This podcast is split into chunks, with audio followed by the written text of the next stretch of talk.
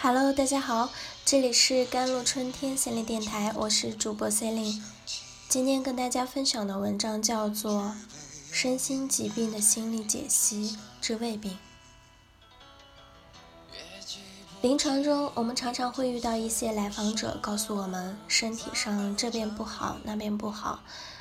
这些来访者长期忍受着慢性疾病的侵扰，服用很多药物也没能根除。其实他们不知道的是，大部分的慢性疾病除了生理器官的问题，其余都和心理有关。我们从这期开始和大家从心理层面和大家分析一下这些慢性疾病的来源。胃的基本功能是接受，接受从外部而来的可以被消化的物质。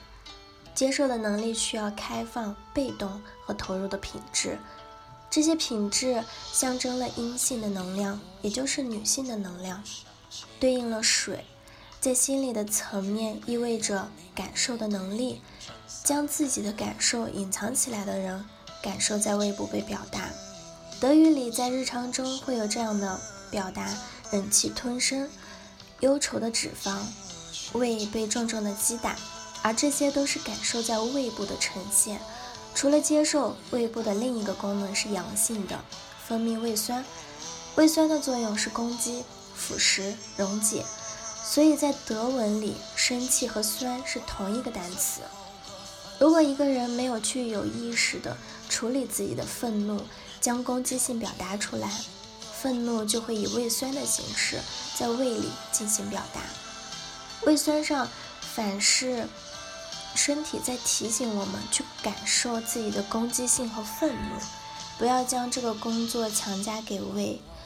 胃病的患者往往缺乏有意识的与愤怒和攻击性相处的能力，不能够对冲突和问题负担起自己的责任，要么对此完全不进行表达，要么表现出剧烈的暴怒。这两种方式都不是适当的解决问题的途径。难以的处理愤怒的背后，是自我信任的缺乏，安全感的缺乏。牙齿的咀嚼同样是愤怒的表达，没有被咀嚼好的食物进入到胃里，胃就不得不分泌大量的胃酸，在身体层面上继续愤怒的工作。胃病患者往往逃避冲突。无意识的渴望回到没有冲突的婴儿时期，使用粥状的婴儿食品，食物必须柔软，没有硬块，事先经过火焰的加热、攻击，这些都象征了胃无法忍受冲突。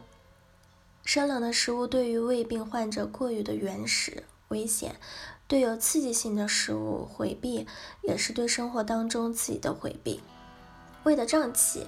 则意味着我已经受够了，而治疗胃酸分泌过度的药物则会产生打嗝的现象，表示让空气出来，腾出一些喘息的空间。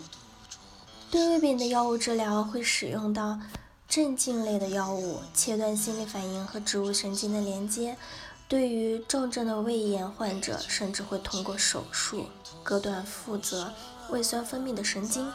这两种治疗手段都是将感受和胃分开，使得胃和外部的刺激隔离开，不再将感受在身体层面上表达出来。